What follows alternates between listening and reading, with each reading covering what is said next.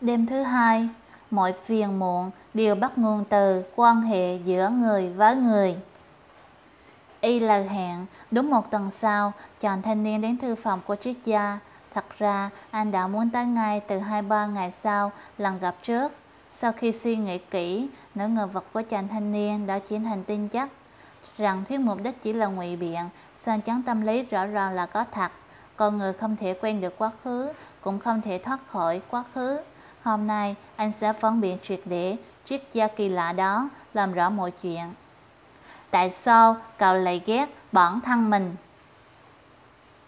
Thưa thầy, từ hôm đó về, tôi đã bình tĩnh suy nghĩ rất nhiều và thấy mình quả là không thể đồng ý với quan điểm của thầy.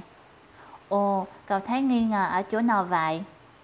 Chẳng hạn, lần trước tôi đã thừa nhận mình ghét bản thân, kiểu gì tôi cũng chỉ thấy nhược điểm, chẳng nghĩ ra lý do gì để yêu quý bản thân cả, nhưng tất nhiên tôi rất muốn yêu quý bản thân mình. Chuyện gì thầy cũng giải thích bằng mục đích, nhưng vậy thì mục đích gì, vì điều là gì mà tôi lại chán ghét bản thân, ghét bản thân chẳng được bất cứ là lập gì cả. Chính xác, cậu thấy mình không có ưu điểm, cậu thấy mình chỉ có nhược điểm, bất cứ sự thật thế nào thì cậu cũng cảm thấy như thế. Tóm lại là cậu tự đánh giá thấp bản thân. Vấn đề là tại sao cậu lại tự ti đến vậy? Tại sao cậu lại hạ thấp bản thân mình như thế?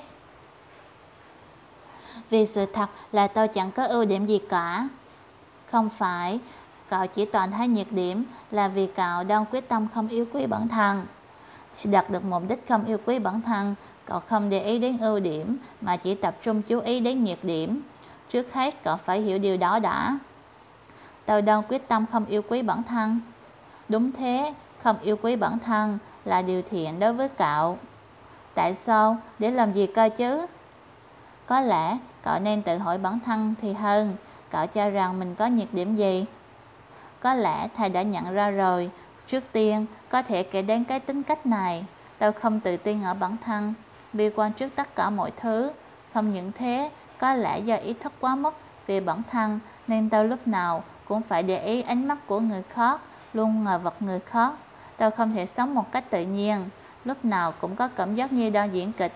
Và nếu chỉ tính cách không còn đỡ, đàn này, cả khuôn mặt, lẫn dáng người, tôi đều chẳng thích một điểm nào. Khi liệt kê những nhược điểm của mình như thế, cậu cảm thấy thế nào? Thầy quả là người ất ý, rõ ràng là tôi không thoải mái rồi. Mà có lẽ chẳng ai muốn giao thiệp với một gã lệch lọt như tôi cả.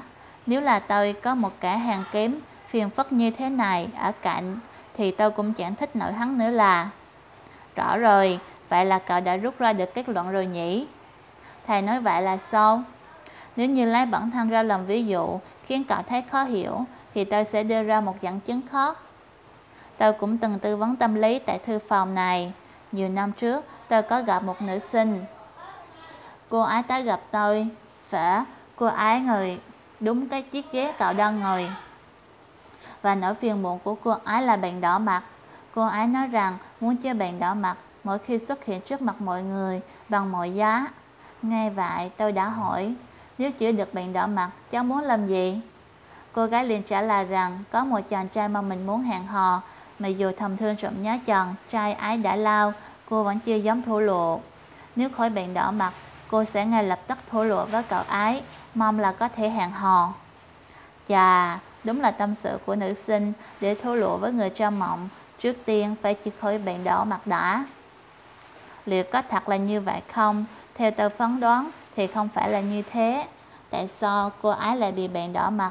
Tại sao cô ấy chữa mãi không khỏi bệnh đó? Đó là vì bản thân cô ấy cần căn bệnh đỏ mặt. Không không, thầy nói gì vậy? Chẳng phải cô ấy rất mong có thể chữa khỏi bệnh đó hay sao? Cậu nghĩ đối với cô ái điều gì đáng sợ nhất? Điều gì cô ái muốn tránh nhất? Tất nhiên là bị anh chàng kia từ chối, bị phủ định sự tồn tại của bản thân và khả năng của về bản thân qua cú sốc thất tình. Đặc trưng này luôn thấy rất rõ nét ở thất tình tuổi dậy thì. Nhưng một khi còn căn bệnh đỏ mặt, cô bé có thể lợi dụng lý do mình không thể hẹn hò được với cậu ái là vì bệnh đỏ mặt này để làm cá trốn tránh. Vậy thì không cần phải lấy con đỏm, thổ lộ hoặc dạo có bị từ chối, bạn có thể thuyết phục được rằng mình có lý do. rồi cuối cùng cô có thể sống trong các khả năng nếu bạn đỏ mặt mà khỏi mình sẽ Vậy ít thay là cô gái đó tạo ra bệnh đỏ mặt để làm các cá bao biện cho việc mình không giống thô lộ tình cảm hay sợ bị anh chàng kia từ chối.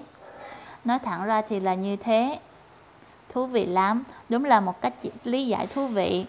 Nhưng cho dụ đúng thế thật thì chẳng phải bạn đỏ mặt, quả là không thể chữa được à.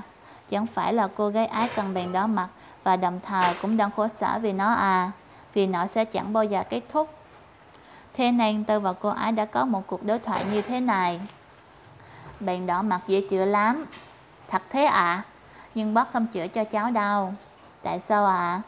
Vì nhà bạn đỏ mặt mà cháu có thể chấp nhận những bất mãn trước bản thân và xã hội, chấp nhận cuộc đời không suôn sẻ bằng cách đổ lỗi tất cả những điều này cho cái bệnh đó. À, nhưng nếu bác chữa khỏi bệnh cho cháu mà tình hình không thay đổi gì thì cháu tính sau cha chắn cháu sẽ quay trở lại và đề nghị hãy trả lại bệnh đỏ mặt cho cháu. Yêu cầu đó bác không làm được. Uhm. Không riêng việc cô bé là vậy đâu, các thí sinh dự thi nghĩ nếu thi đổ, cuộc đời ta sẽ trở nên sáng sủa. Nhân viên công ty thì nghĩ nếu chuyển việc mọi chuyện sẽ suôn sẻ. Nhưng trong nhiều trường hợp, dù những mong muốn đó có thành sự thật thì tình hình cũng chẳng có thay đổi chút nào. Đúng vậy, khi có người xin tư vấn muốn được chữa khỏi bệnh đỏ mặt, nhà tư vấn tuyệt đối không được chữa bệnh đó. Làm như vậy, quá trình hồi phục có khi còn sẽ khó khăn hơn. Quan điểm của tâm lý học SL là như vậy. Vậy cụ thể thì nhà tư vấn tâm lý sẽ làm gì? Nghe người bệnh tâm sự rồi mặc kệ sau. Cô, cô bé ái không tự tin vào bản thân. Cô lúc nào cũng có tâm lý sợ, mình sợ như thế này, mà thổ lộ thì chắc chắn sẽ bị từ chối. Mình sẽ cần mất tự tin hơn. Vì vậy, cô mới tạo ra bệnh đỏ mặt cho chính mình. Điều tôi có thể làm được trước hết là khiến cô bé đón nhận bản thân như bây giờ và có can đảm tiến lên phía trước dù kết quả có như thế nào. Tâm lý học L gọi cách tiếp cận như vậy là khích lệ lòng can đảm. Khích lệ lòng can đảm. Đúng vậy, để khi cuộc tranh luận của chúng ta tiến triển hơn một chút, tôi sẽ giải thích có hệ thống về nội dung cụ thể này. Bây giờ chưa đến lúc.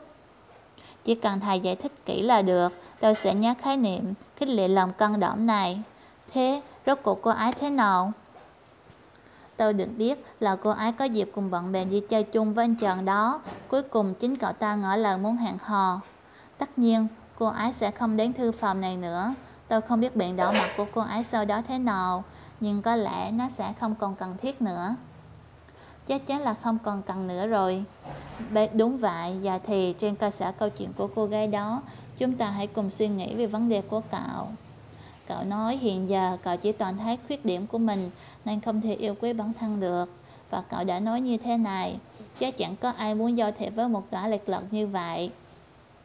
Hẳn cậu đã hiểu rồi phải không? Tại sao cậu lại ghét bản thân mình? Tại sao cậu lại quyết định chỉ chăm chăm nhìn vào khuyết điểm mà không yêu quý bản thân? Đó là vì cậu quá sợ bị người khác ghét, sợ bị tổn thương trong quan hệ với người khác. Thầy nói vậy là sao? Giống như cô gái mắc bệnh đỏ mặt, sợ bị chàng trai mình thích từ chối, cậu cũng sợ bị người khác phủ nhận. Cậu sợ bị ai đó chế giễu, từ chối, sợ bị tổn thương tâm hồn. Cậu nghĩ rằng nếu ra vào tình cảnh như thế thì thà rằng ngay từ đầu không dính dáng gì đến ai còn tốt hơn. Nghĩa là mục đích của cậu là không bị tổn thương trong quan hệ với người khác. Và làm thế nào để đạt được mục đích đó? Câu đơn giản trả lời, câu trả lời đơn giản thôi. Chỉ cần trở thành một người chỉ nhìn thấy khuyết điểm của mình, căm ghét bản thân, cố gắng không dính dáng đến với người khác là được. Chỉ cần tự chui vào vỏ ốc của chính mình là sẽ chẳng phải nảy sinh quan hệ với ai. Ngồi nhỏ bị người khác từ chối thì cũng có thể đem chuyện này ra làm lý do biện minh. Trong làm suy nghĩ, vì mình có khuyết điểm này nên mới bị từ chối. Chỉ cần không có khuyết điểm này thì mình cũng sẽ được yêu mến thôi. Ha ha, tao bị thầy vạch trăng rồi nhỉ đừng đánh trống lõn. Đối với cậu, giữ nguyên hiện trạng như thế này, đầy rẫy khuyết điểm là một điều thiện, không thể thay thế, tức là một việc có lợi. Ôi, thầy thật là một con ốc quỷ. Đúng vậy, đúng là như vậy. Tôi sợ, tôi không muốn tổn thương trong quan hệ với người khác. Tôi quá sợ hãi rằng sẽ bị từ chối, bị phủ nhận. Tôi thừa nhận điều đó hoàn toàn đúng. Thừa nhận là một thái độ tuyệt vời. Tuy nhiên, đừng quên rằng trong quan hệ giữa người với người Về cơ bản không có chuyện không bị tổn thương đâu. Chỉ cần nằm trong quan hệ với người khác thì ít nhiều sẽ bị tổn thương và cũng sẽ làm người khác tổn thương. Anh Lê nói, để xóa tan phiền muộn thì chỉ có cách sống một mình trong vũ trụ mà thôi. Nhưng đâu thể làm thế được.